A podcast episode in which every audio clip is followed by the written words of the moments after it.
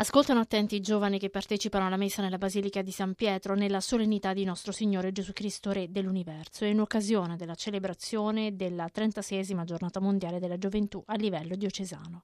Ascoltano il Papa che li sprona ad essere sognatori coraggiosi, liberi, autentici, con la passione della verità, perché con i vostri sogni, afferma nell'omelia, possiate dire la mia vita non è schiava delle logiche di questo mondo perché regno con Gesù per la giustizia, l'amore e la pace. Cari giovani e giovani, vi auguro che ciascuno di voi possa sentire la gioia di dire con Gesù anch'io sono re.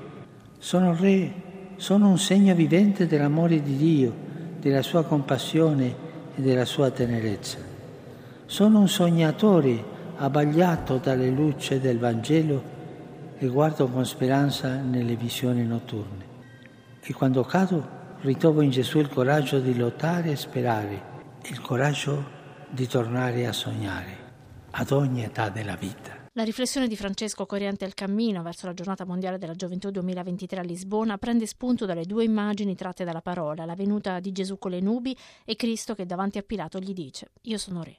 Vieni con le nubi, spiega il Papa, per rassicurarci, per non lasciarci soli nei momenti duri della vita, ma c'è bisogno di riconoscerlo, di guardare oltre la notte, di alzare lo sguardo per vederlo, in mezzo alle oscurità. Cari giovani, Guardare nelle visioni notturne, cosa vuol dire questo? Avere occhi luminosi anche dentro le tenebre, non smettere di cercare la luce in mezzo alle oscurità che tante volte portiamo nel cuore e vediamo attorno a noi.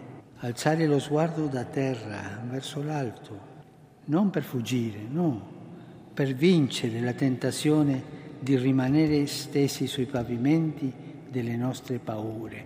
Questo è il pericolo, che ci regolano le nostre paure. Non rimanere ri- rinchiusi nei nostri pensieri a piangere addosso. Alza lo sguardo, alzati. Questo è l'invito. Alza lo sguardo, alzati. L'invito di Francesco è di diventare sentinelle che sanno vedere la luce nelle visioni notturne, costruttori in mezzo alle macerie, sognatori che non si lasciano assorbire dalla notte ma accendono una fiamma, una luce di speranza che annuncia il domani. Sognate, siate svelti e guardate il futuro con coraggio. Vorrei dirvi questo.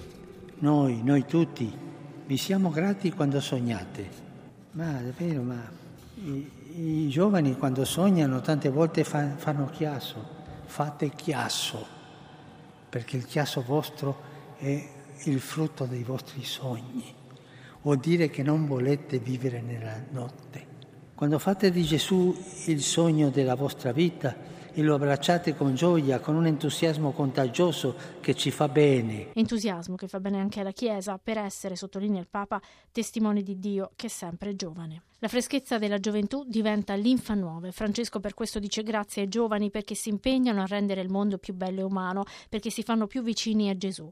Tanti vostri sogni, afferma, corrispondono a quelli del Vangelo. La fraternità, la solidarietà, la giustizia, la pace sono gli stessi sogni di Gesù per l'umanità. Grazie per quando coltivate il sogno della fraternità, per quanto avete a cuore le ferite del creato.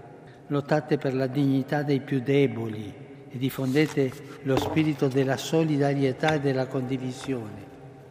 E soprattutto grazie perché in un mondo che, appiattito sui guadagni del presente, tende a soffocare i grandi ideali.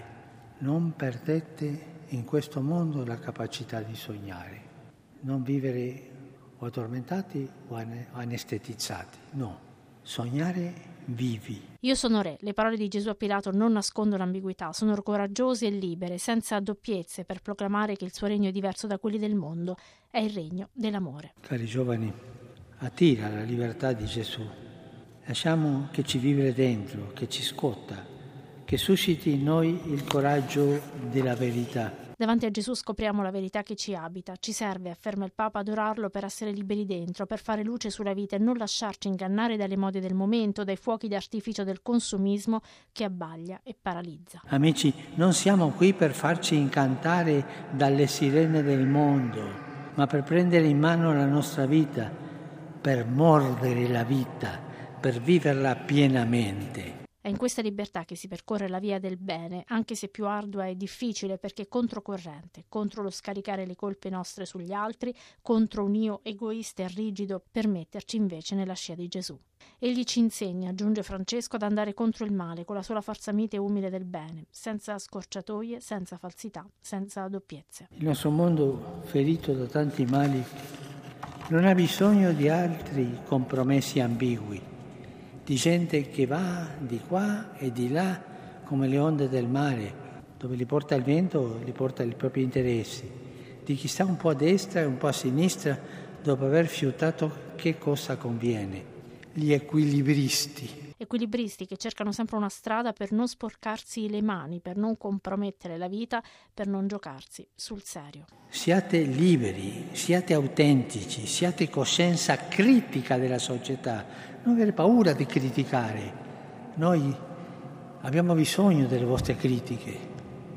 Tanti di voi stanno criticando, per esempio, contro la contaminazione ambientale. Abbiamo bisogno di questo siate liberi nelle critiche. Al termine della celebrazione l'omaggio del Papa insieme ad alcuni giovani alla Vergine Maria.